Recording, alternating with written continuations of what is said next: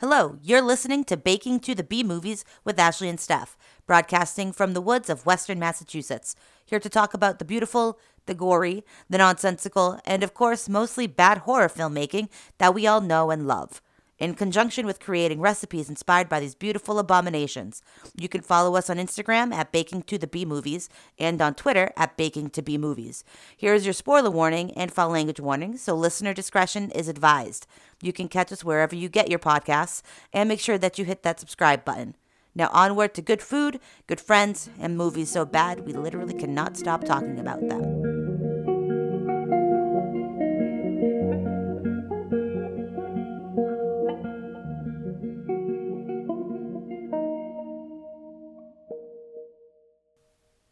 Welcome back to Baking to the B Movies. My name is Ashley. And my name is Steph. Thank you so much for joining us today, everyone.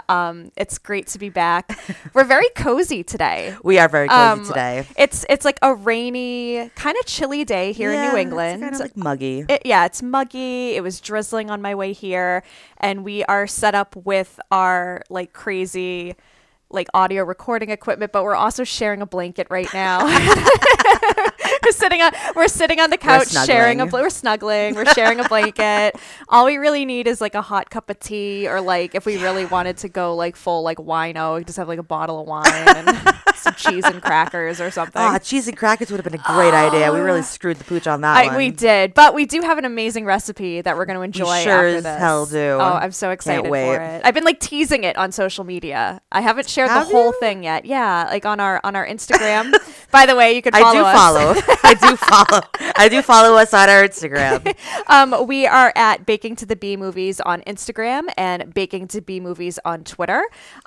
We are available wherever you get your podcasts, so you can always tune in there, follow us on social media, get the little previews that we have, and I know that you were so excited for this week's episode. I was.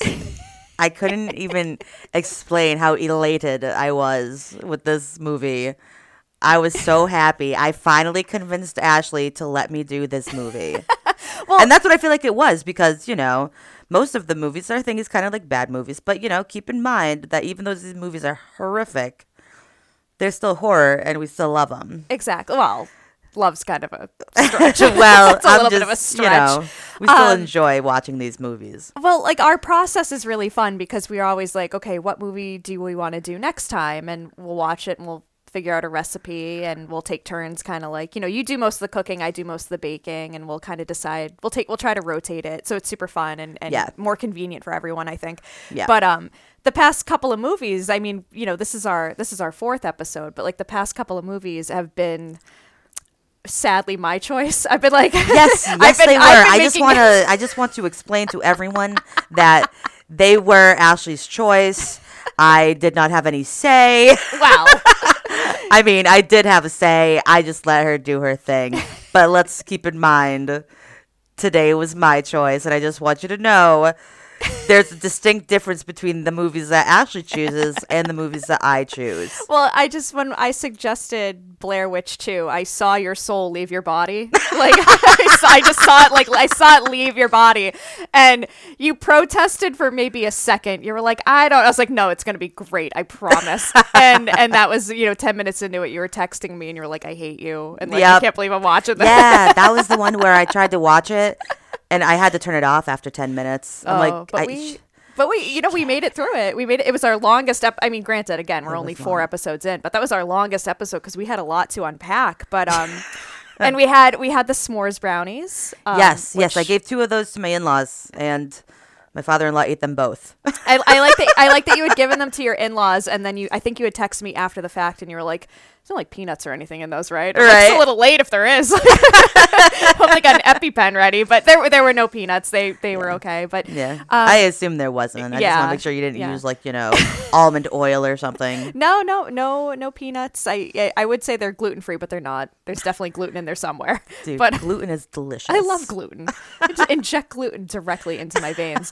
But yeah, so we did the s'mores brownies to go with the camping theme of Blair Witch 2, and I know that we always always kind of talk about the previous recipe before we dive into the new movie and everything that we got planned for that. So did you have any thoughts about the brownies that I made? I mean, so first off, they were very good. I mean, you put graham cracker, chocolate and marshmallow, toasted marshmallows together, and it's just going to be awesome, regardless of what you do with it.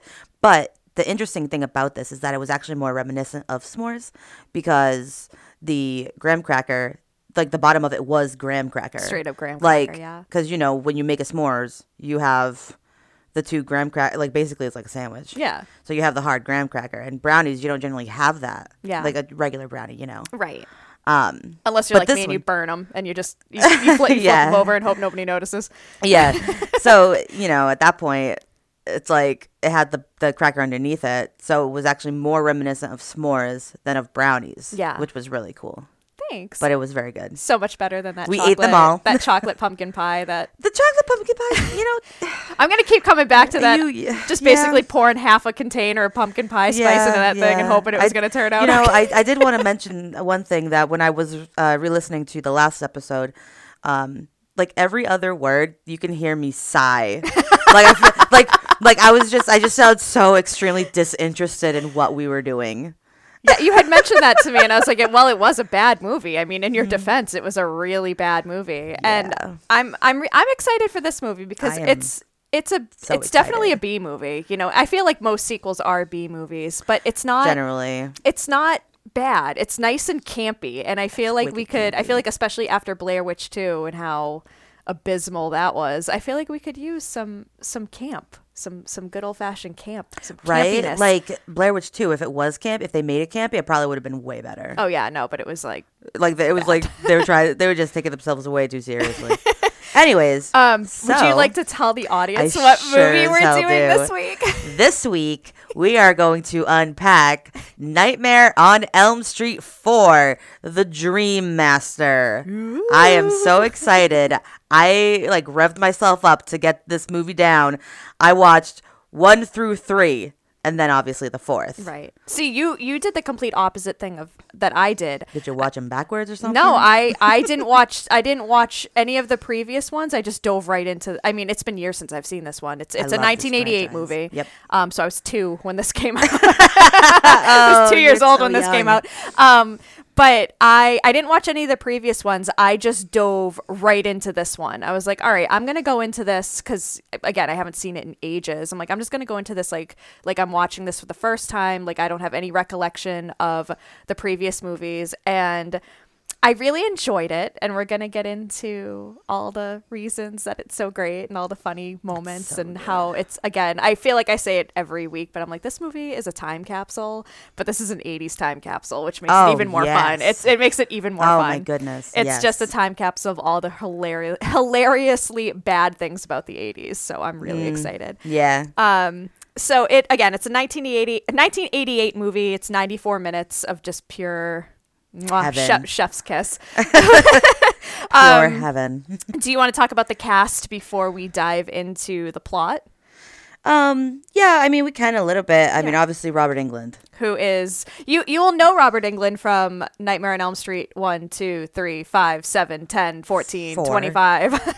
Yeah, I think he's just been Freddy forever. And he's actually still doing stuff. I watched the movie the other day. He was in it as himself. Yeah. Like, he wasn't in the movie, but his he did a voice in the movie. He does the... I know he's played himself in different things. He showed up in, different documentaries about horror movies. I saw an advertisement on Instagram. He's in something that's coming out soon. I'd have to go back and look, but he doesn't play himself, but he's in it, and it's super creepy looking, and I'm like, all right, good for him. Yeah, I mean, he's been in tons of movies. Yes. We have Lisa Wilcox, who plays Alice in this movie. Yeah. You might know her from Bill and Ted's Excellent Adventure, and she's in the archived footage when they kind of revisit Nightmare on Elm Street, how they do the previously on Nightmare on Elm Street, the show. Yeah, yeah, yeah. She's in the archive footage and the newer movies, in Freddy versus Jason. We have Tuesday Knight, who plays Kristen, who I didn't know this until I looked it up, but Patricia Arquette had played Kristen in the previous movie. Three. Dream Warriors. Dream Warriors. After which point she was like, I don't need to do this. I'm Patricia Arquette. And she just didn't come back. Right? Who else we got? We have Ken. I'm not sure how to pronounce his name. Ken Sagos as Kincaid. I love Kincaid. He was my favorite in Dream Warriors. Not my favorite in The Dream Master. He also gets axed pretty quickly. I was going to say, isn't he the first one to go? No, he's not, actually. I want to say it's Joey goes first, I think. Oh, well, yeah. Well, all three of them go. All three from Dream Warriors. The first one, yeah. Get it pretty quickly. Because it's basically the story is not about them. Yeah. Like it's a new protagonist, exactly. But it kind of like leads into that. Yeah. I want to give her a shout out. I have Brooke Theiss, who plays Debbie, like the fitness nut in this movie. Oh yeah. Apparently she had appeared in Catwoman.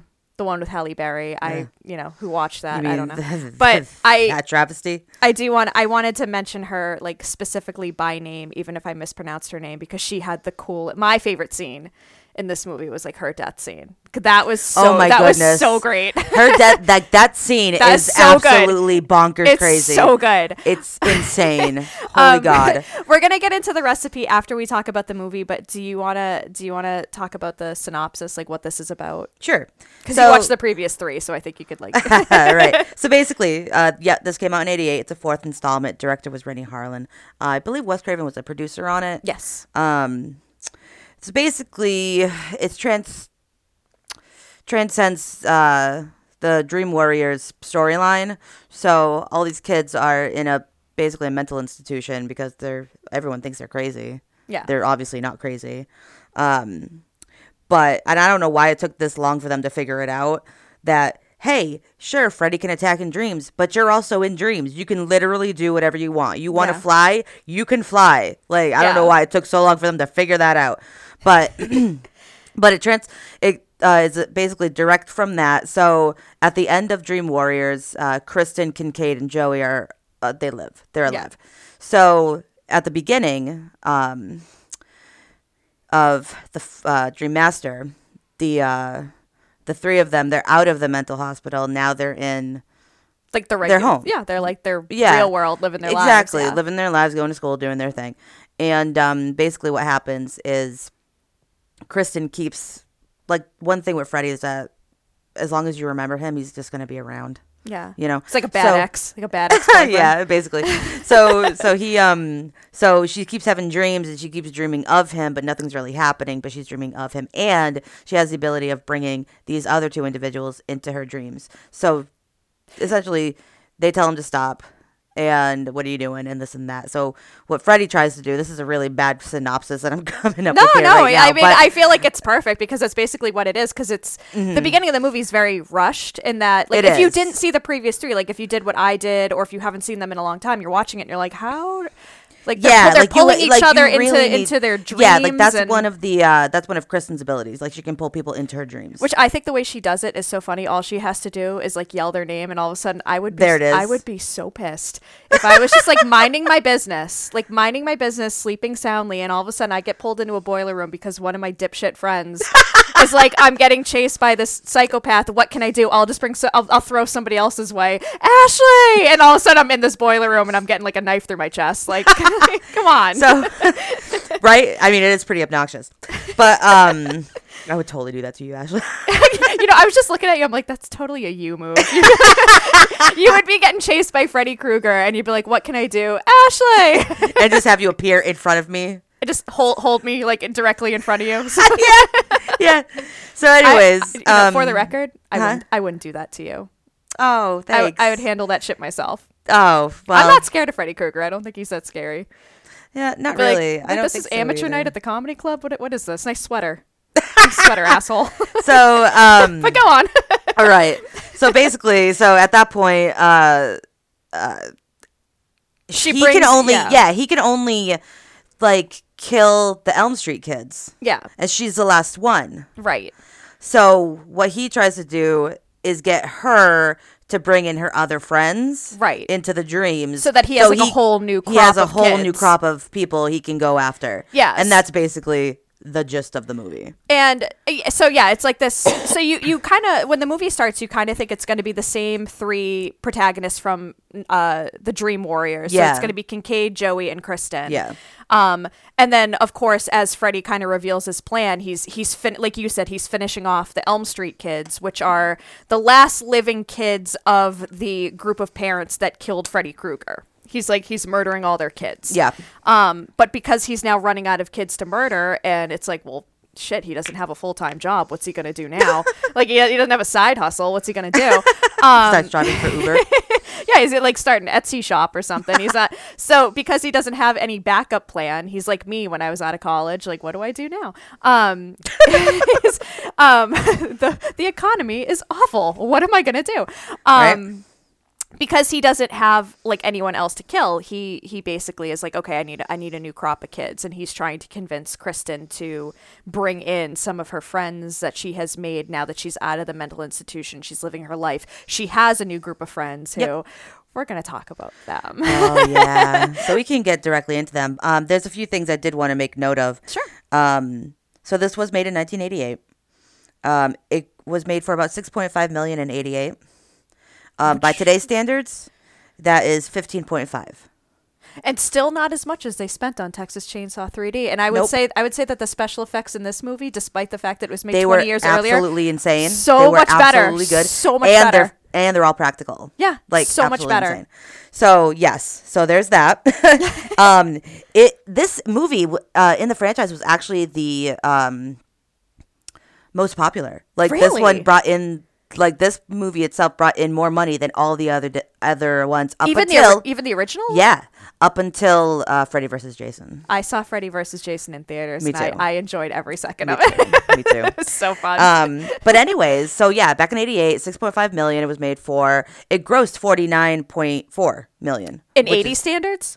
That was in 88. Wow. So how much would that be in ttoday's money? $118.4 million. Oh my God. So like huge, made so much money. But yeah, it's a very big popular one. I could see why. It's super fun. It is super fun. Another thing I wanted to make mention of. So Wes Craven didn't direct this one. It was Renny that directed this one. But Wes Craven did present his own pitch to New Line. Okay. And New Line turned it down. Instead went the Dream Master pitch as a progression of the Dream Warriors, the Dream Warriors from the third one. However, Wes Craven's idea, if you really want to hear it. I would love to hear it. It was fairly illogical. Basically, his pitch was it had something to do with time traveling in dreams. Oh, Jesus. So we're talking about like Freddy Krueger at like the Palace of Versailles or something. Yes, Freddy Krueger in space. Freddy Krueger in space. Yeah. Freddy Krueger in Jurassic, like the Jurassic period. Like, oh my God. Yeah, oh, and so this was the highest grossing in the franchise till Freddy versus Jason, and currently to this day is the third highest grossing movie in the franchise. Which is still pretty good. I'm actually stunned that it even topped the original because like the original obviously is. The original was actually like scary. Like it was legitimately scary. You know, the first time you see Freddy. Oh yeah. Where you see the vision of him in like the wall. And like Johnny Depp getting pulled in the bed. Oh my God. Yeah. So Johnny Depp getting pulled into the bed back when Johnny Depp was like a fresh face. No one knew who the hell Johnny Depp was. I think that was his first movie too. Really? I think so. I'm not sure. Babyface Johnny Depp, man. I gotta go back and watch it. I gotta go back and watch the first three now because I still haven't revisited them. I was all about this. I was like, those are all on HBO Max, by the way. Yes, as is this one, right? Or is this one? No, this one for some reason wasn't. I don't know why, but every other Friday the 13th, not Friday the 13th, Nightmare on Elm Street is... I'm going to be doing that a lot. I just want you to know I keep calling it Friday the 13th, even though it's very clearly Nightmare on Elm Street. It's impossible for me to differentiate. I think it had something to do with... they both came out right around the same time. Like, yeah. Like the first Freddy came out, I want to say maybe 82. It could have been earlier than that, but... Friday the 13th came out in 1980. Yeah. So it was the same type of, not the same type of, but it was a couple of, it's a good horror slashers. Yeah, slasher horror. That came out right in the same time. So this movie, it basically picks up from my understanding, it picks up right after the events of the third one, yep. with the exception that Kincaid, Joey, and Kristen are out living their lives. They're in high school. Yep. Kristen is still, like you said, she's still having dreams where Freddy isn't necessarily appearing, but his aura is still very much there. It's like it's very creepy. Yeah, like the first dream that she has is she brings her friends into. They show her the boiler room and it's cold. Yeah, like, they're the like, he's not here. On. Yeah.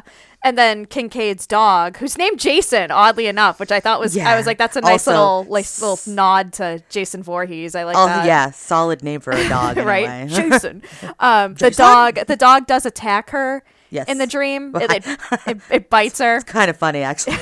I had a good laugh. Very funny. Jason the dog bites her, and everyone kind of wakes up at the yep. same time, and she's got the bite on her arm, which shows that, like, okay, yes, this is still a thing that can happen. Like, if you get hurt or killed in your dreams, it'll happen in real life. So the next day when she's at school and she manages to she also doesn't go to get any kind of treatment for this horrific dog bite on her arm. No. I noticed she just kind of covers it with a Band-Aid, and I'm like, girl, that's going to get infected. That looks bad. That looks bad. Also, the dog has now had a taste for human blood. Maybe we got to put the dog down. I don't want to, but like the last time we see the dog in the movie. It's true. By the way, so maybe they did. I don't know. Maybe the dog did get put down. Spoiler alert. So the next day at school, Kincaid, Joey, and Kristen are at the school, and we meet some of their extended friend circle. Mm-hmm. Kristen, formerly known as Patricia Arquette. Kristen is now dating Rick. Is that his name? Rick, who is a karate yep. a karate master. It was very reminiscent of Karate Kid, I feel like. I mean, and it comes into play a lot in the movie is that Rick is like really big on karate, but yeah, he's into like martial arts or whatever. Did you notice that after the 80s, like no one cared about karate? Like it did try to make a comeback in like the late 90s, early 2000s with like some of those, you know, like was it like Romeo Must Die and like those kind of things where it's like kung fu karate. I mean, with the whole karate martial arts thing, there's Karate Kid, Three Ninjas. It was huge. The Teenage 80s. Mutant Ninja Turtles. Oh man. You know, so it was very big in the. But I feel like that was the last time that karate had like a big moment was the 80s. Yeah, you weren't cool unless you wore a gi and did karate and had nunchucks. Yeah, nunchucks are like the stupidest weapon. It's so pointless. Rick's sister Alice, yes, who is this like shy, soft-spoken. Kind of marbly mouth, doesn't really do a whole lot of talking. Little mousy, but she will come into play much. She has a much bigger role to play later on. Yes. And we briefly meet their. I'm assuming it's implied that he's an alcoholic. I don't actually see him drink anything, but their father, who's like, the father's a jerk. Oh man, the dad is such. You know, a douche. Like the line with like, "You're gonna go to school in that." Or it's like she's dressed like a pilgrim. Like, what are you doing? What are you talking about? She's like a school mom from 1955. Yeah, she's got the socks that are rolled over. Like my mom used to make me dress like that. Like the sock with little slip-on sneakers. Mm-hmm. But yeah, she's like she's walking out of the house. It's so messed up. Like clearly there's something wrong with this. Family. Yeah, he's verbally abusive to kids, but I just remember that when she's going to walk out of the house, he's like, "You're going to school dressed like that." I'm like, she's dressed like she's Amish. Like yes. I don't understand what's happening. Like, what are you talking about? So there's Rick, his sister Alice. We meet Sheila, who was my favorite. I love Sheila. I loved Sheila. I was so sad when she didn't really get any. She got like 10 minutes of screen time, and she was by far the most interesting character. Hands down. Like she's the stereotypical nerd yep. in 80s movie. She's got yep. the big glasses. She's got yep. the inhaler. Yeah, she's asthmatic. Yeah, she's asthmatic. She's got the inhaler. She's got the huge glasses. She's super smart. And she's like and what I love too is like despite the fact that all of these people are so very clearly different from one another, they're also like good friends. Like they don't pick on her or anything because I was like, oh, is Sheila gonna be the one that gets ragged on? And they're like, they stand up for her, and I'm like, no, like they're actually all. The one thing that's different between this movie and say like, you know, well, the last few movies that we've done, actually, but like the newer like scary like horror stuff is that generally the cast, they're all just terrible people. Yeah.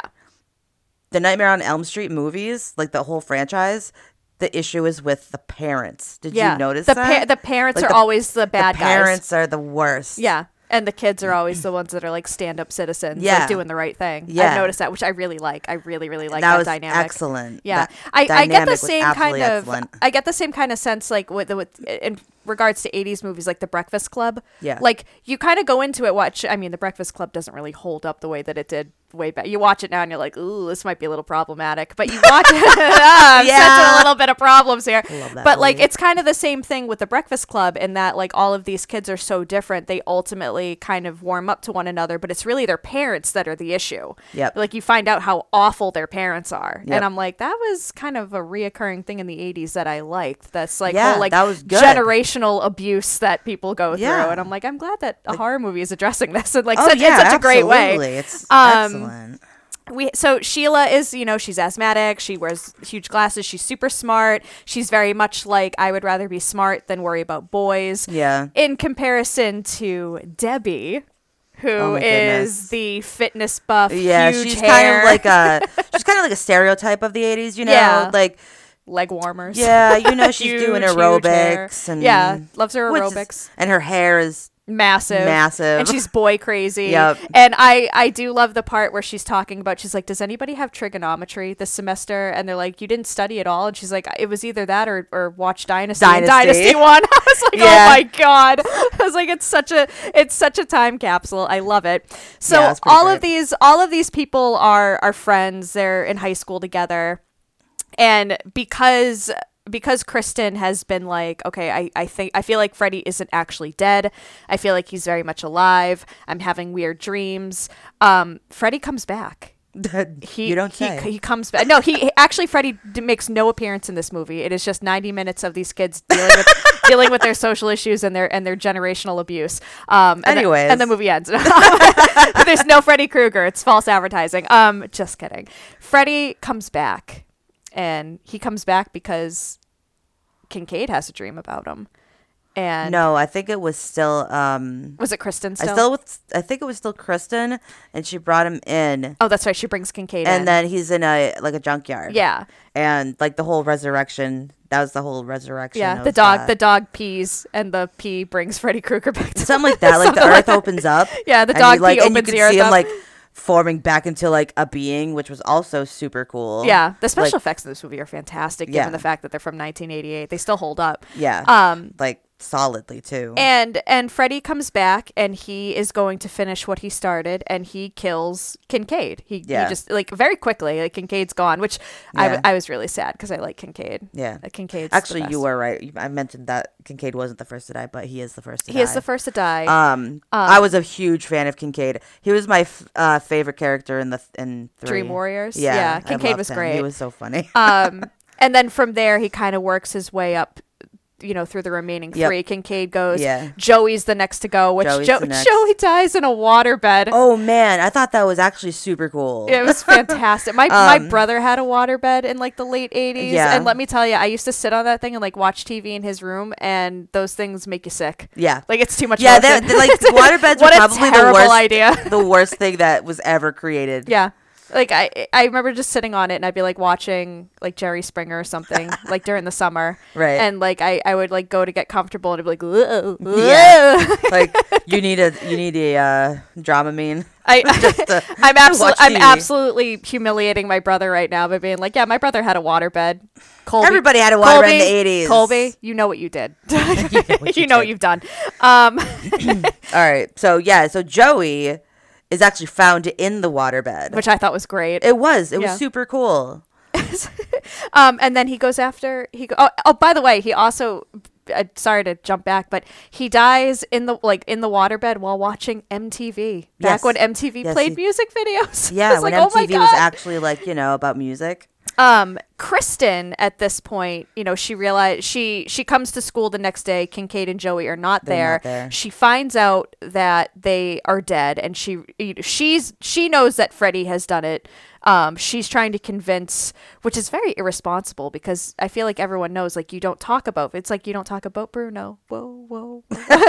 You don't talk about Freddy, because once people are aware that Freddy exists, he comes after you. Yeah, that's literally the whole premise of Freddy versus Jason. You gotta keep your fucking mouth shut. You don't talk about Freddy. Yeah. At that point, she like passes out.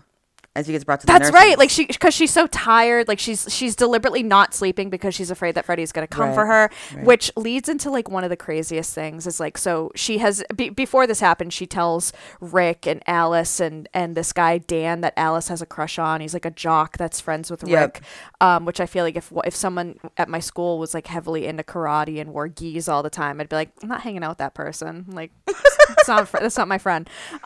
He was still a nice guy. He was still nice, but like it's such a weird, like, do you really want to associate with you're gonna go out with the guy that's wearing a gi? Okay. Right. All right. But Dan's like this jock that Alice has a crush on. Debbie also has a crush on him. He's like the stereotypical 80s dreamboat. But basically Kristen all but takes a bullhorn and announces Freddy Krueger's existence to everyone within earshot. And she goes home and her mother is complaining that, you know, she's not sleeping or whatever, and Alice is eating her food and being like, you know, two of my friends are dead, like, would you be sleeping? Yeah. And she's starting to feel a little funny, like, while she's eating her dinner with her mother, she's starting to get a little woozy, and she picks up her glass of water and it is cloudy as fuck. How did you not notice how cloudy that water was? How does she not know? I mean, it was so obvious. Just that whole, yes, it was super obvious. But how, like, that whole thing, like, so at this point, the mother's putting sleeping pills in her water or in her food, or both. Both. I mean, it's a tremendous amount of sleeping pills. It's a lot. Like, nobody should take that many sleeping pills. It's seriously unhealthy. But and then she's like trying to get away from her mother.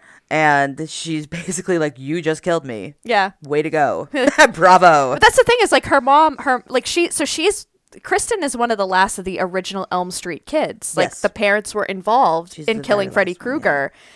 It's like, how do you, like, your daughter saying that Freddy Krueger is, like, killing people in their dreams. She should know better. You should know better. And also, shame on Kristen for picking up that glass. I could not get over. She should have known. I could not get over. Like, the pills are, like, still dissolving in the water. And she's like, she picks up the water and she's drinking it. And I'm like, that is cloudy. That is so cloudy. That water is either, like, contaminated beyond belief. Like, there's lead in there somewhere.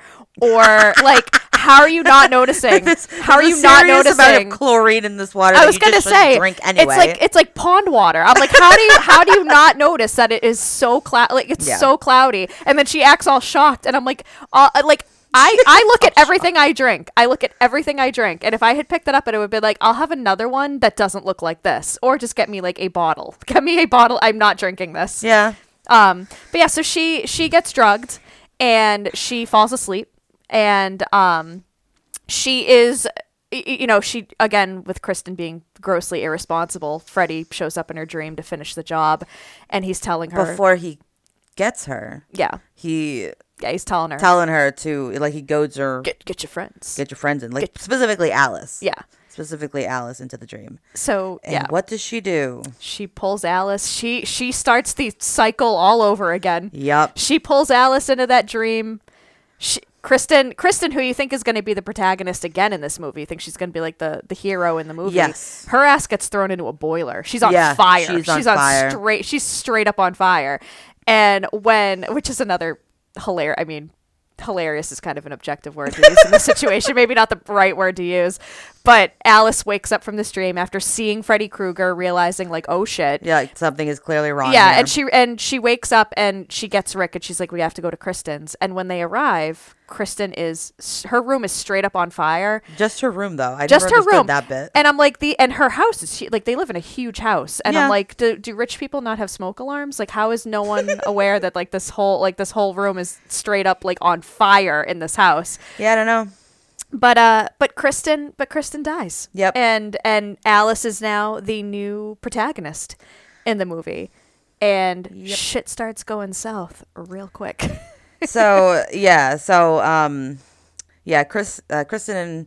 and Alice takes Rick to Kristen's house, and the bedroom's on fire, and I don't think anybody else was there. Like, I don't think her mom was there. Her mom's in the scene because her mom comes to the door and she's like screaming, and it's like, install smoke alarms. This could have been avoided. I've seen this movie 1,000 times.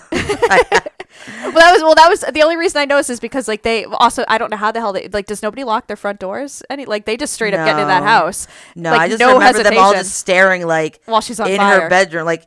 No one's doing anything. No one's trying to put it out. No one's calling for the fire department. Really? But her mom was there, and I'm just like, this is why you need to have working smoke alarms in your house. Because, maybe before she caught on fire, you could have nipped that in the bud real quick by throwing some water on her, or, like, taking a blanket and throwing it. Literally stop, anything. Drop, and roll. Stop, drop, and roll.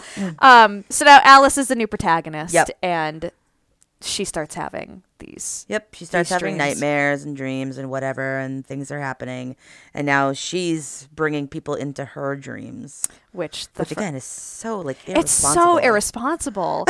And the first person that she brings is Sheila, and I was devastated because I really like Sheila. She brings the nerdy, sweet, like, asthmatic girl. Like, what do you think the asthmatic kid's gonna do against Freddy Krueger? Like, do you really think the asthma? Like, no disrespect to anyone who has asthma, but if you're, like, up against, like, a person that can kill you in your dreams, and you still need an inhaler even in your dreams, like, do you really think you're gonna, like, do much of, like, anything? In Dream Warriors, the kid in the wheelchair doesn't need a wheelchair in his dreams. Yeah, but Sheila clearly needs. But she's clearly inhaler. Still asthmatic in her dreams. Anyways, I thought her death scene was actually quite cool. It was great. So she falls asleep, and she's basically in... They're in, like, the classroom. Yeah, they're in class. And I can't remember exactly Freddy's quip is what he says to her, other than, you want to suck face, which I love his... Yeah. His one-liners. I love when he's, like, sitting in the teacher's desk, and he, like, peels the apple with his claws. Yeah. Which I thought was great. With the exception of, like, it seems like he wasted a lot of apple. I was a little upset with it. I was like, that's a waste of perfectly good food. But all right. Well, I don't think he actually needs the food for nourishment, Ash. Yeah, but if you don't need the food for nourishment, why are you doing it? Give it to somebody. Why waste it? Yeah, why waste it? Give it to me. I'll eat it. I like apples. Anyways, he basically. It appears that he's, like, kissing her, but, he's just sucking the air out of her. Because she's asthmatic. So, like, her body is, like, deflating. Yeah, it's like a crumpled balloon or something. Yeah. It's like, oh, it was so great. It was such a great death scene. Yeah, it was super cool. But she actually does wake up, and she's not dead yet at that point, but then she dies of what looks like an asthma attack. Yeah, like, they're trying to get her. Well, I know Alice wakes up at the same time, and she's trying to, like, get the inhaler to her. Alice was in the dream. Yeah. Or Alice started the dream. Pulled Sheila in. And then so Alice could see what was going on, but she couldn't do anything. So now she's trying to grab her inhaler. Yeah. And then I noticed that one part where Alice is trying to, like, get the inhaler in her mouth, and, like, an unseen force kind of, like, pushes her hand away. Yeah. Which seemed a little weird because I'm like, she wasn't dreaming. How did he do that? Is he transcending dreams now? Like, I don't know. What? Are we just going to go ahead and ignore that little... Yes. Yes, thing there. Are. Okay. All right. We'll just overlook it, even though I was upset. I was like, hey, she's not dreaming. He has no power. She's not dreaming. But yeah, so Sheila dies. I was devastated. Yeah. But one thing that bothered me about that is that it looked like an asthma attack. Yeah. So that's completely natural, normal thing. Yeah. Unfortunately, but it is a natural, normal thing. Kristen was on fire in her bedroom. That is not a normal natural thing. And no one's going, like, hey, something's up. Right? Joey is literally in his waterbed. And there's no leaks. Yeah. He's just in his waterbed. Yeah, he's just in the water. He's somehow with the water, drowned. Yeah, just like, not normal, there. Not natural. But however, Sheila, like, oh, no one's going to believe Alice now because, Sheila just died of a natural cause. Like, give me a break. Despite the fact that these kids are dying in, like, rapid succession and no one's literally, like, hey, this is a little weird. It's like day after day after day. The next death I thought was, because it's Rick. Rick is the next to go. And Rick dies in what I feel would be, like, my worst, like, that is my biggest fear. Rick pulls an Elvis. Rick, like, dies on the toilet. Like, he's like, which I was like, no, they're not gonna they're not going to do this, are they? He like falls asleep in the bathroom and he, which like as horrifying, like as a thought as that is, like the fact that like his dream was about him like doing karate against Freddy. Yeah. So which was pretty funny. He's in like this like dojo. And like, I love I'm 80s. Like, I feel I've seen dojos before and they don't look like that. Maybe they do over, you know, on the eastern part of the world, but it was pretty goofy. But Freddy's actually invisible. Yeah. In this dream. But although you can see the glove, I think. You see it. Well, yeah. It's the only reason you see it is because Rick at one point somehow, because he's a karate master. Yeah. And, you know, he's invisible. You know, wax on, wax off or whatever. He senses Freddy's presence and he's like, yeah. And he like, oh, yeah. And he like, he starts like hit, like just punching the air, but he's miraculously hitting Freddy Krueger, who is Freddy Krueger. I'm pretty sure could dodge that, but whatever. And he kicks the glove off and you see the glove land on the ground. And rather than like keep throwing elbows in whatever general vicinity or try to get the glove, I mean there's always that option, he does what everyone does when they get the upper hand in a fight in a movie and starts talking shit, which you don't do. Finish the job, beat the shit out of whoever you're gonna beat the shit out of, kill him if you need to, but don't stop to have a conversation or trash or talk shit or trash talk, because that's when they get the upper hand, which Freddy does. He basically puts the glove back on, or like launches the glove at Rick. And it like it kills him. It just goes straight into like his chest or stomach, abdomen area. So Rick is gone. Rick the karate master has taken his final bow. Right. And as these people are dying, one of like the subplots is that Alice, because she is like the, you know, she is the new protagonist, she's the new hero of the story, and I use air quotes because she's very irresponsible. She starts taking on like personality traits of her friends that have died. So like she starts becoming a little bit more book smart, like Sheila. She's smart like Sheila now.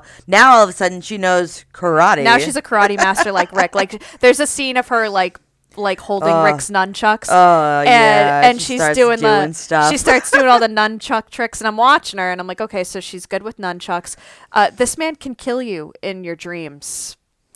Those nunchucks aren't going to do shit. Like, they're like, this is a waste of time. You know, it becomes very, very clear that Freddy Krueger is back. Alice needs to stop him. So she decides that she makes plans with the two remaining friends, Debbie, the fitness buff, like the aerobics master, and Dan, the jock, who that's like his only personality trait is Dan's a jock. Well, yeah, he's kind of like a secondary character until the late middle to end. Right. So Alice makes plans at her brother's funeral to she makes plans with Debbie and Dan that like, you know, we're all gonna get together tonight and we're gonna come up with a plan to defeat Freddy Krueger. Like we're gonna do this together. And then that night when Alice goes to leave and her dad stops her and is like, tries to stop her, and he's basically telling her like, we only have each other now, your brother's dead, whatever. Right. Alice does what any responsible person that is concocting a plan to stop a serial killer via dreams would do, and she goes, okay, and she stays in. She does not go meet up with Debbie and Dan. Nope. And what should happen to Debbie? Well, Alice falls asleep. And there's that whole sequence with like the movie theater and stuff. Yes, I think that actually happens at the same time. It's happening around the same time, which is how Freddy gets access to Debbie. Yes. Is Alice falls asleep. And I don't think she does it on purpose, but she inadvertently pulls Debbie into the dream. Right. But we have that scene where Alice is like, she falls, you know, her dad is like, please don't leave. And despite the fact that she's like, no, we're making a plan and we're going to stop Freddy Krueger. We're going to get him. She goes, okay. And she goes to bed. And then she goes to bed. Like, and I was like, bitch, really? So Alice falls asleep. Dan is waiting for Alice. He's like where he's supposed to be. And Debbie, I'm assuming, is going to go after she gets her fucking workout in. Sorry, I keep swearing. Yeah, she was like... Yeah, she was doing some sort of aerobics, jazzercise, and God knows what. And she falls asleep. Alice pulls her. Alice pulls her into the dream. Alice is dreaming. And so these two different Like, it kind of separates. Yeah, it's like because two separate Alice things. Is now in the movie. She gets pulled into the movie, but Debbie is not in the movie. I think what happened was, what happens is she falls asleep. She goes to a movie in her dream. Yeah. Movie's playing. She gets pulled in by like it. So now she's in the movie. Now she's at this cafe. Yeah. Or diner. It's actually the diner she works at. Right. She's a waitress. So she's a waitress at a diner. And Freddy meets her there. Has his, which we'll talk about that later, right. What they eat or what he eats. Right. Because that comes into play. Right. So it's gross. That scene was absolutely disgusting. Yeah, that scene actually made me nauseous watching it. I was like, absolutely disgusting. It was gross. But I think he like turns her and he opens like another like veil almost. Yeah. And you see Debbie. You see Debbie doing her jazzercise or whatever. And then he starts, you know. Yeah, we can have it on her. Well, that's what he. You know what? You're absolutely right because that's what he says. She grants him access to Debbie while Debbie's working out because I remember he goes, "Your shift is over," and he like flicks her and she wakes up. Yep. And she's in her own room. Yep. And she's like, "Oh, whoopsies! Yep. Like, better go save Debbie." Yep. And it is one of my. I like this movie. I didn't think I was going to like it as much as I did, but that is one of my favorite things. Is while Freddy is now going after Debbie, Alice sneaks out of the house to go meet up with Dan, basically because she knows, like, at that point she woke up and she's like, gotta go. And Freddy is still kind of controlling the narrative a little bit because they have that continuous loop where she's like, she meets up with Dan and she's like, we gotta go save Debbie, I'm driving, and she like turns the corner, and as soon as she turns the corner she's running back to ditch. She's like, we gotta go save Debbie, and I'm driving, like 4 or 5 times until they realize, like, wait, we've done this before. And while that's happening, Freddy's after Debbie. It is my favorite death scene, I think, in a Nightmare on Elm Street movie. And there's been a lot of really like good. They've had some really good death scenes. This is my favorite. This one is absolutely superb. So it's gross. It's disgusting. But the special effects are amazing. Absolutely, it's superb. Like even standards now, like in the 80s. I was 2 when this movie came out. And obviously, I didn't watch it for quite some time. But I can only imagine what it was like being in a theater in the 80s and seeing that and being like, oh my god, right? Because I watched it in the Lord's year of 2022. And was like, oh my god, watching it. It was so good. Debbie, while she's working out, Freddy kind of like surprises her and is like, so, and it's mentioned very, it's not something they dwell upon too much, but Freddy is like very like, she's bugs gross her out. She's like, she's very anti, like any kind of bug. They mentioned it like a little bit in the beginning. Yeah, like any kind of bug grosses her out. She's not into bugs. And she's like holding weights. Yes. And Freddy's like she's bench pressing. Yeah. And Freddy's got like, he's holding the weight, she's holding the bar. Right, and he's standing above her. Right. And there's like a little bit of a power struggle. And they're talking trash to each other. And he like, I don't think he like drops the weights on her, but like he pushes them down, and like her elbows just like pop. Yeah, like her arms, like her forearms to like her upper arms just snap at the elbow, and it's, I'm like, and I watched it, I was like, oh, wild. Absolutely wild. And she like, and she sits up, and it's not just like, oh my god, I dislocated my arms, it's like my arms are turning into something growing out of them. There's something going out of them, and she is slowly but surely turning into a roach. Yes. He's turned her into like a roach. Like the arms, like the legs come out of like her upper arms. Fantastic. And starts growing out of her back. Yes. Oh my god! But like, there's shivers down my spine. I was like, I had to like, and I never do this, but I was like doing like one of these. People who are listening can't see what I'm doing, but like I like covered my mouth, covered my eyes, peeked over my eyes, covered my mouth. Like I did it like 3 or 4 times. I was like, oh my god.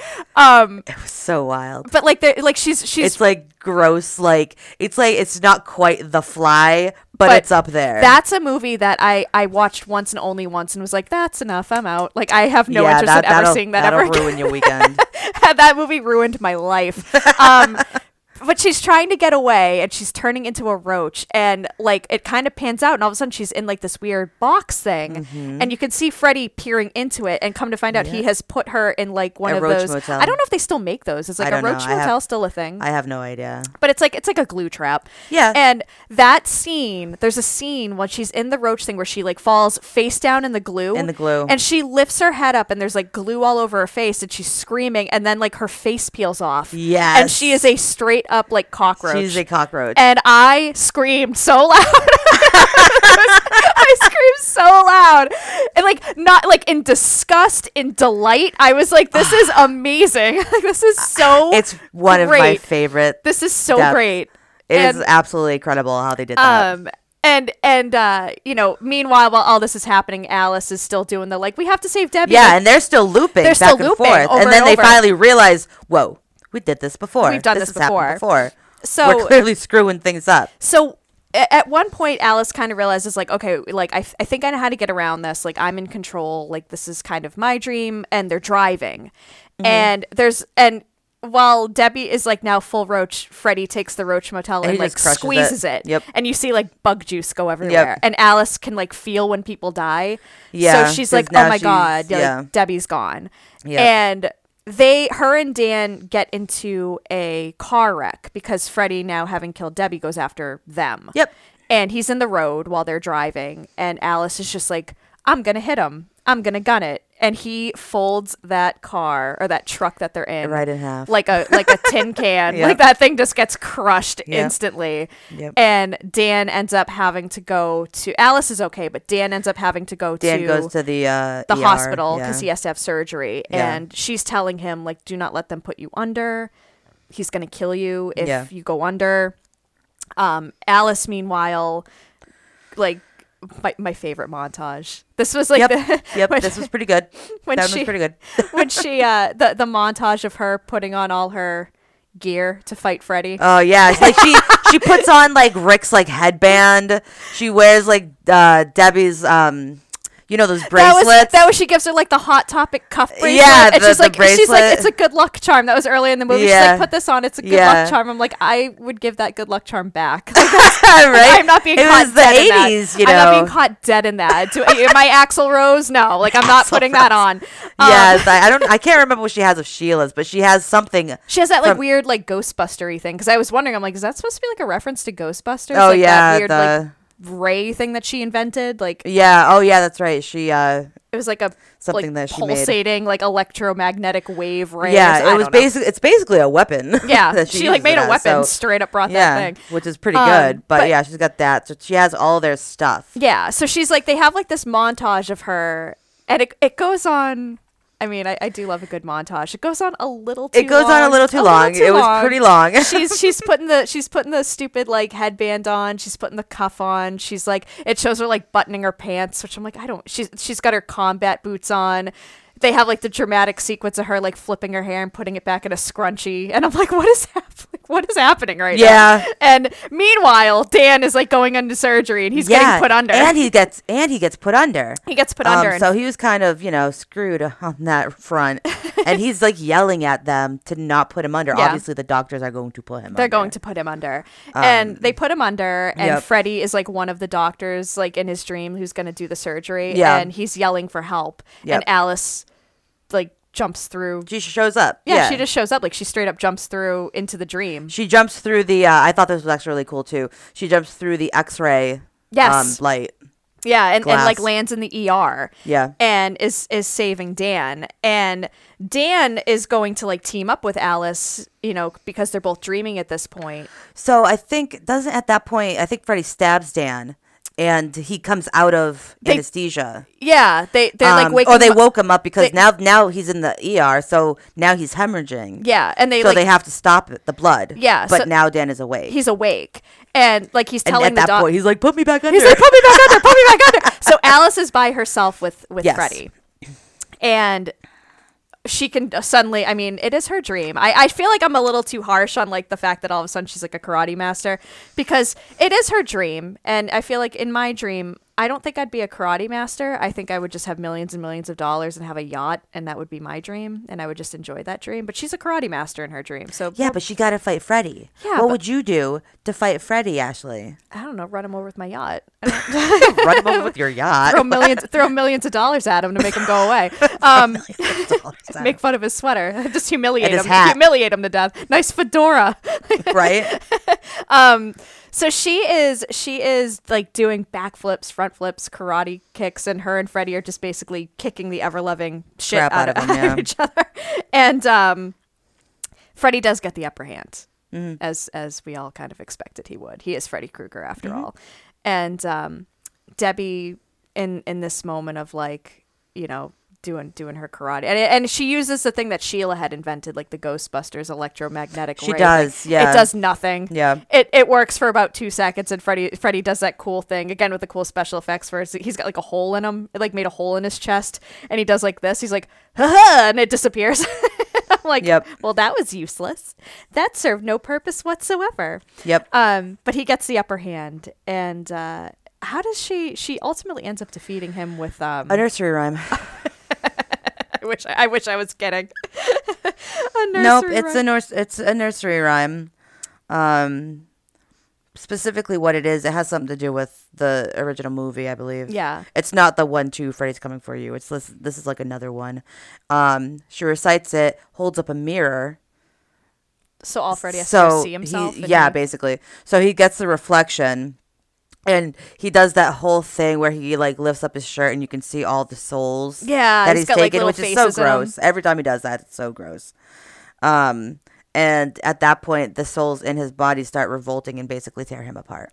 Which is another fantastic display of special effects. Like another solid body horror. So great. Yeah. Like all these captured souls of like dead teens start like basically bursting out of him like the chest burster in Aliens. They're like busting out of him at all. I love that movie. But yeah. And like they basically pin Freddy to like this like iron fencing thing in this. They're in like a church. Like they are in a church. They're in a church. Yeah. And like the fight takes place in a church, and they basically like pull him apart from the inside. Yep. And it is. Yep. Mwah, chef's kiss again. Yes. It was so good. It was very good. It was so good. Yeah. And that's how, and you know, and Freddy Krueger gets defeated again until 1989 or 1990, whatever, until they decide when the Dream Child's the next one. And Freddy Krueger gets killed again, and the final scene is Alice and Dan walking. She thinks that she catches a glimpse of Freddy, but it ends up being nothing. And I gotta say, they're coping very, very well, right? For two people who like literally lost everything. I would be absolutely traumatized. Yeah, I would be so traumatized. They're coping very well for a group of people that literally had every single one of their like family members and friends murdered in horrific ways by a dream serial killer. Like they're doing really well. Like she looks great. She still dresses like an Amish woman. He's doing okay after surgery. No like lingering effects apparently. Yeah. And they're off they go. Yeah, and they're cool. And that is Nightmare on Elm Street 4: The Dream Master. The Dream Master. Anything you'd like to add that maybe I missed? Yeah. Or? Well, first of all, the music in this movie is absolutely perfect. It's so good. So the soundtrack is really good. The soundtrack is absolutely beautiful. The opening song, it was like an 80s like girl group, and what I didn't know, and when I was doing a little bit of research into the movie, was the opening song is actually performed by Tuesday Knight, who played Kristen. She had like a girl band at the time. It was like an all girl group, and she does the opening song to the movie, which I thought was a nice touch. But like even like the end credits and like during the movie, the songs that they play, I was like, yes. It's absolutely, yes. It's great. The only thing I didn't like is there is that one song at the end, in the end credits, where like Robert Englund is kind of like rapping. I don't know if you caught that. He's rapping as Freddy Krueger, and I was like, this is a little like that's well, you know, to each their own. I listened to Robert Englund rap. I feel like that'd be I'd go see that show live. Okay, so that's the movie. Absolutely watch it. It's perfect. It really is good. It's really, really good. We didn't really talk about the scene as far as the food goes. I mean, we mentioned it, but I was kind of holding off on it till the end here. Yeah. Well, before we do that, what's the body count in this one? I had 6, but 7 with Freddy included again. I don't count the evil. Okay, so 6. You got six. I never count like the actual like antagonist dying. Okay, so 6 dead teenagers. Because one would think that he. I mean, he's coming back. Yeah. He comes back for like another 10 movies. Yeah. Like, especially Freddy. Like, he's not going to die. He's always going to come back. So 6 without Freddy. So that's the body count. We had said that this was, should have been available on HBO, but it's not. It's so not. I watched it on Amazon. Yeah, which it was worth every penny. Yes. Did you want to talk about the recipe? Because we kind of glossed over that because I didn't want to spoil it. Right. So basically, so when we were mentioning before, so Alice worked in a diner, and when she falls asleep and she ends up in she goes to a movie in this dream. She gets pulled into the movie and she's now in the diner that she works at. Obviously, the diner looks all decrepit, and there's a waitress there that is obviously played by the same person, just, you know, with old makeup on. And she puts down a pizza in front of her, and it's a meatball pizza. And like each individual meatball is like a person's face. Yeah, it's like a soul pizza. It's like a soul pizza. That's what they call it. Actually, it's the soul pizza.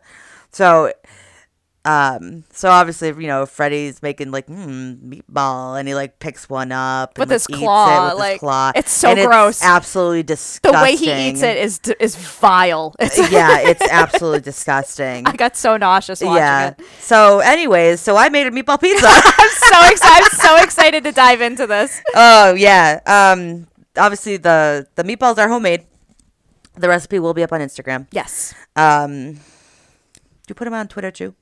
Or is that just Instagram? I usually link them on Twitter because there's a character limit on Twitter. So like if I try to share a recipe, I got to divide it up into multiple tweets. Okay, just Instagram. You know, Elon Musk, if you're listening, because I know you want to buy Twitter. Right? Do you want to like give us like unlimited character? That'd be cool. That'd be great. So I can post recipes on Twitter. You know, before you destroy it. I'd love like an unlimited character thing so I could post recipes.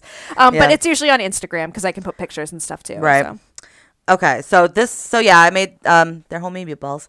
The crust on the pizza is a sourdough. Oh yes. Because I don't know if you knew this, Ashley, but at the beginning of the pandemic, people were becoming more everyone's making their own bread. It was like people wanted to become more like you.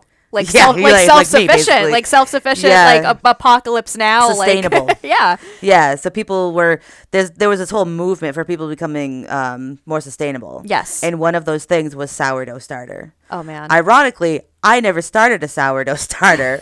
I was given a sourdough starter, but one of Andy's friends. Oh my God. So it's just been in my fridge this entire time. And yes, we've made a bunch of bread out of it, and it's totally worth it, and it's super easy, but it's all, it's all natural yeast and all that stuff. It takes a while for it to like rise and all that jazz because it's not a quick acting yeast, but the bread, the crust is sourdough, and that's what I use for that. The sauce is just marinara sauce, but it's also a sauce that I made from my own garden from last year. I love coming here. I love coming here to eat. Tomatoes, chives. Actually, the chives I put on, my chives are actually growing right now. So I was up this morning cutting them up or cutting them off of their grass. So they just grow forever. And throw them on the pizza as well. But realistically, you know, if you want to try this recipe, use whatever the hell sauce you want, whatever crust you want. It could be store-bought. You can make your own, Yeah, but the meatballs themselves are pretty good. They're pretty standard, you know. Yeah. It's ground beef, ground pork, breadcrumbs. The trick, now, I will say this. Nobody loves homemade meatballs more than my mother-in-law. So I had to ask her about this recipe. The trick is to soak the breadcrumbs in milk. Really? Let them soak in milk for, 10 minutes while you're sauteing up the onions or whatever. Okay. And then, it's a couple eggs that you throw that in there. It's onions, like oregano, thyme, parsley, salt and pepper. Definitely salt and pepper. I threw some Romano cheese and stuff in the meatballs as well. Sounds good. Some Worcestershire because I love Worcestershire and it should go in everything. But anyways, so we're going to be eating that here shortly. I'm really excited about it. I'm really hungry. I know. I'm so when we're done, we're going to go. We're going to go do the taste test, and we'll definitely talk about it in our next episode. As Steph had said, that recipe is going to be up on our Instagram. Something that I did want to just ask, because we always have like a few talking points, and you had done it kind of early on in the episode. I know I did it when I was preparing to record this, is I kept calling this movie like Friday the 13th. I kept confusing the two. Mm-hmm. And we did mention Freddy versus Jason. Yes. Who do you think would win in a fight? Freddy. Freddy, or Jason. First of all, when I saw that movie for the first time, I was taking bets. Oh, really? Who was going to win? Yeah. I was like, who do you think is going to win? Because I was always a bigger fan of Jason. I don't know why. He's scarier. He's huge. He's just, I feel like Jason. He's scary. He doesn't say anything. That's the thing. He's kind of like, you know, he's kind of like Mike Myers. Like, he just shows up. Does what he wants to do and then bails. Just like, yeah, you could run away from him, but you're not going to get away. Yeah, you're not going to get away. You can run as much as you want. You're not actually going to get away from him. I feel like Jason's way scarier than Freddy Krueger, and I always just felt like Jason had the bloodlust to kill Freddy Krueger. I mean, Freddy Krueger can attack you in your dreams, and that's a huge disadvantage if you're narcoleptic or if your mom drugs you with sleeping pills and makes your water super cloudy and you don't pick up on it right away. That's a huge advantage, but I always felt like Jason was like, in terms of being like ruthless and scary, I always felt like Jason had the upper hand. Like he's just I think he's way more efficient at killing people. Yeah, there was no you know, work around with Jason. Like Freddy was always like, Freddy liked to play with his victims. Yeah, you know, he was always teasing them here and there, and he'd screw with them first. Like comedy club, like yeah. And he'd have his puns and his one-liners and this and that. Don't get me wrong. I enjoy a one-liner and a pun. It's like, oh, you got jokes, but you can't look at your own reflection or listen to a nursery rhyme. Okay. Right? All right. Like, this is interesting. So listen to a nursery rhyme. But, like, Jason, like, you see Jason and then you're dead. Like, there's no middle ground. Yeah. Like, there's no in between. Hey, can we talk this out? Yeah. Hey, like, you got anything you want to say to me before you kill me? It's just like, no, you're dead. That's it. You're dead. Right. What would you give this movie in terms of a rating? 1 star, 5 stars? 4. 4? 4. I can't give it 5 because there's always room for improvement. Mm-hmm. There's very little room for improvement on this one. This is a near perfect movie. This is right up there with The Thing. Incredible. Yeah, I'd probably give it a 4. I thought the acting was good. I thought the special effects were good. I love Robert Englund. I do love Robert Englund. He's the one and only Freddy. I don't care who else may try to play him. He's the one and only. He's the only one who can do it. The direction was good. The music was fantastic. You know, it was totally worth, you know, a couple of bucks to rent. Unlike the last 3 movies. Are you really excited that you got to pick the movie this time? I feel like you're so excited. I was super excited. Oh, I was like, oh man, thank goodness. Thank God. I'll tell you what, I'll let you pick another one. Yay! You had so much fun doing this. I mean, don't get me wrong. I'm a tyrant. You really are. No, we're going to do this. You really are.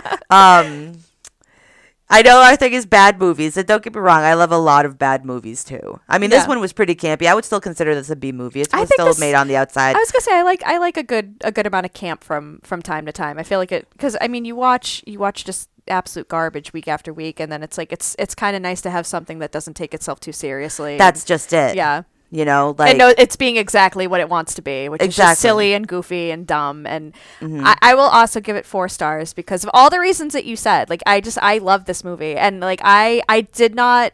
The last time I watched it was ages ago. I cannot remember the last time I watched this one. I don't even think I was fully paying attention. It might have just been on, and I was like, okay, cool, like background music or background noise or whatever. But to sit down and actually like watch it and pay attention to it, I was like, man, this is pretty great. Like, this is a great movie. Mm-hmm. The only thing that keeps me from giving it 5 stars is not only the principle of the matter. It's just a podcast about B movies. I'm never going to give anything 5 stars. It's just never going to happen. That's never going to happen. Like, I think it's kind of like, you know, bad horror. I wouldn't consider this bad horror. Yeah. I consider this. Like, this movie was way better than it should have been. Yeah. The only reason it gets 4 and not 5 is because I've never thought that Freddy Krueger was scary. And nothing in this movie actually... Like, there's things in this movie that gross me out. Like, the roach scene was gross. The pizza scene was disgusting. It was disgusting. Which, like, I know I'm going to, like, bite into that pizza and, like, that's going to flash through my mind. I'm going to be like, okay, just chew and swallow. Like, I'm sure it's going to be delicious, so I'm going to be thinking about that. But nothing that Freddy Krueger did in this movie scared me, and it's like it's still supposed to be a horror movie, and I would like to be a little scared. But that's just it wasn't necessarily scary. The first one, I thought the first Nightmare was scary. super scary. The first one's really scary. Yeah. But this one, you know, it's fun, it's campy, it's just, it's not scary, and I feel like they're, yeah, you know, it's exactly what you think it was gonna be. Yeah. If you're gonna have a horror movie, then it needs to have something that's actually scary in it, and nothing about this movie was particularly, you know, like, oh my god, that terrified me. It was more like, this is hilarious and I love every minute of it, but it's still a horror movie and it should have something scary in it. But I agree. But yeah, 4 stars, which I think is the highest. Yes. I don't think I've gone above like 3. No, yeah. I don't even think I gave 3. No. No, I think I've never gone above 2. Yeah. No, this is the highest. We're singing high praise for Nightmare on Elm Street 4. Like, we high praise for it. And if you get the chance to watch it, absolutely do so. You will not regret it. It's so much fun. Make a pizza. We'll have the recipe up. Make a pizza and enjoy it. And yeah, I love this movie. And I kind of want to watch the rest of the franchise now. Like, I kind of want to dive into the rest of the franchise is not that great. Yeah, true. Until you get to Freddy versus Jason. Yeah. Freddy versus Jason was really good. That was super fun. It's exactly what you expected it to be. Oh, my God. But, yeah. But definitely watch this. The first 4 movies. I watched The Dream Child. I wasn't horribly impressed with it. Now, Allison Danner and The Dream Child, the same actors and actresses are from this one or in that in the sequel, right? I don't actually recall. Okay, because I thought it followed Alice, and then obviously kind of the same thing with this. We get a new protagonist. Because it has something to do with her being pregnant. Okay, all right, that makes sense. And when I say it makes sense, it doesn't actually make any sense. But okay. No, I don't know if it's played by the same people. It might be the same characters, but I don't know. Kind of like the whole like people. Kristen. Suddenly going from Patricia Arquette to somebody else for this one, like right? It was the same character but somebody else played her, that's all. Okay, well, I'm probably gonna check out the rest of the franchise. Like I'll tune in and definitely give it a watch. But I don't know about that whole like new stuff, like you know, the new one that came out. I watched about 20 minutes of it and it was not good. Trash. Did not like it. I you know, if Robert Englund's not involved, I want no part of it. He is Freddy Krueger. Like, I don't care how old he gets. I don't care how like ridiculous the character becomes. Also, he doesn't age. He doesn't. Have you noticed that? Robert Englund. Well, I met Robert Englund a few years ago at like a horror convention, and he was the sweetest. He was so sweet. Yeah. And so funny. And I had gone with a friend of mine who legitimately was like terrified of Freddy Krueger. So like this was like him overcoming his fear. Like he like I mean, you know, Robert Englund's not at all scary or imposing. No, not even remotely. Like, but you know, tiny. Yeah, he's a tiny guy. But my friend like legitimately was terrified of Freddy Krueger growing up. So this was kind of like a face your fear kind of thing. Like see the man behind the costume. Yeah. And we got up there and we ended up talking to him for about a good 30 minutes. The guy had so many stories. He had so many funny stories about filming and I'm sure. And he was a delight. Robert Englund is a delight. He is a delightful man. I have nothing but nice things to say about him. I greatly enjoyed the conversation that I had with him. And my friend, I think, is no longer afraid of Freddy Krueger because he was like, he's 5 feet even. Just kidding. He's actually, as far as like the, you know, your horror, like your iconic like slashers and whatnot, he's the only one. I don't think he's the only one, but he's tiny compared to like Jason. Yeah, Mike Myers.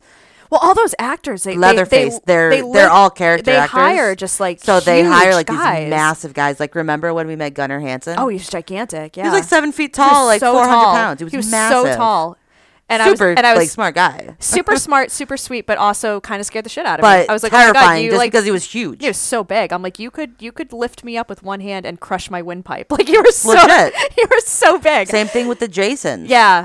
Oh my God. I say Jasons because, you know, there's been like eight or five, 10, 12 Jasons. Yeah, they're all just 7 feet tall and jacked. They're huge. Yeah. But yeah, Rob, and I will say, like, it does speak a lot about Robert Englund's talents when you can be a man who might not be the biggest guy in the room, but like you play a character that has traumatized people. Like you play that character so well that you have traumatized generations of kids. Yeah. You know, with this character, that speaks volumes to like your ability to really play a good, scary character. So kudos to Robert Englund. I really. I really respect the shit out of that guy. I think he's fantastic. Freddy Krueger does not personally scare me. I think he's a little too corny, but I get the appeal, and I can understand why so many people are like, oh my god, like this is terrifying. And absolutely. This movie was that meatball scene with him maybe one of the grossest things I've ever seen in my life. Oh, disgusting. And I love it. Kudos to him for that, from actually making me like dry heave a little bit when I was watching. I was like, so yeah, I was watching it, and I think I might have been eating lunch at the time. And I was like, that was a bad idea. Terrible idea. I had to stop for like a minute. And the funny thing about it is that like I've seen this. Like this is one of my favorite movies. And it still makes you sick. And like I've seen this movie like tons of times. It still makes me like gag. I don't know if that's just because I'm getting older or what. Yeah, like, but you know, I'm like eating my tuna sandwich. I'm like, oh. But I'm very excited to get into this pizza, even though we were literally just talking about how sick that scene made us. I'm really excited to try this pizza. I'm excited to share the recipe. We'll have that up the day that this gets posted on our. Again, like we're on all platforms, Spotify, Audible, Amazon. I think we're on iTunes, SoundCloud. Yeah, Apple, whatever. Yeah, Apple Music. When all of this, when this goes live, I'll have that recipe on our social media. Again, it is Baking to the B Movies on Instagram, Baking to B Movies on Twitter. Again, we don't have Facebook. Like we will never have a Facebook. The day that we get a Facebook is the day that we have officially sold out. I will not do it. I do not endorse that. But yeah, we're gonna be back soon with another episode, another recipe. Is there anything else you'd like to add, Steph? No, I don't think so. I think we've pretty much covered it. This was a very fun episode for me. I know. You say this is the happiest you've ever been. Right? I'm like, oh, I love this. This is amazing. Oh, maybe, you know, Ash will let me pick another movie at some point. Maybe I will. I do love picking. Part of the joy of picking the worst of the worst movies is just seeing how upset you get.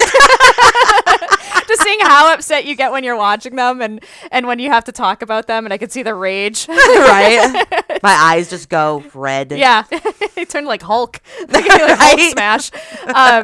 But yeah, that's it for this episode. Thank you all so much for joining us. I'm kind of sad that we have to get out from under this blanket. I feel like we should bring the pizza in here and just continue to snuggle and eat the pizza. I mean, I guess we could. But yeah, we're gonna go check out this pizza. We'll let you guys know how it is in our next episode. And yeah, this has been Baking to the B Movies. My name is Ashley. My name's Steph. And we will catch you guys next time.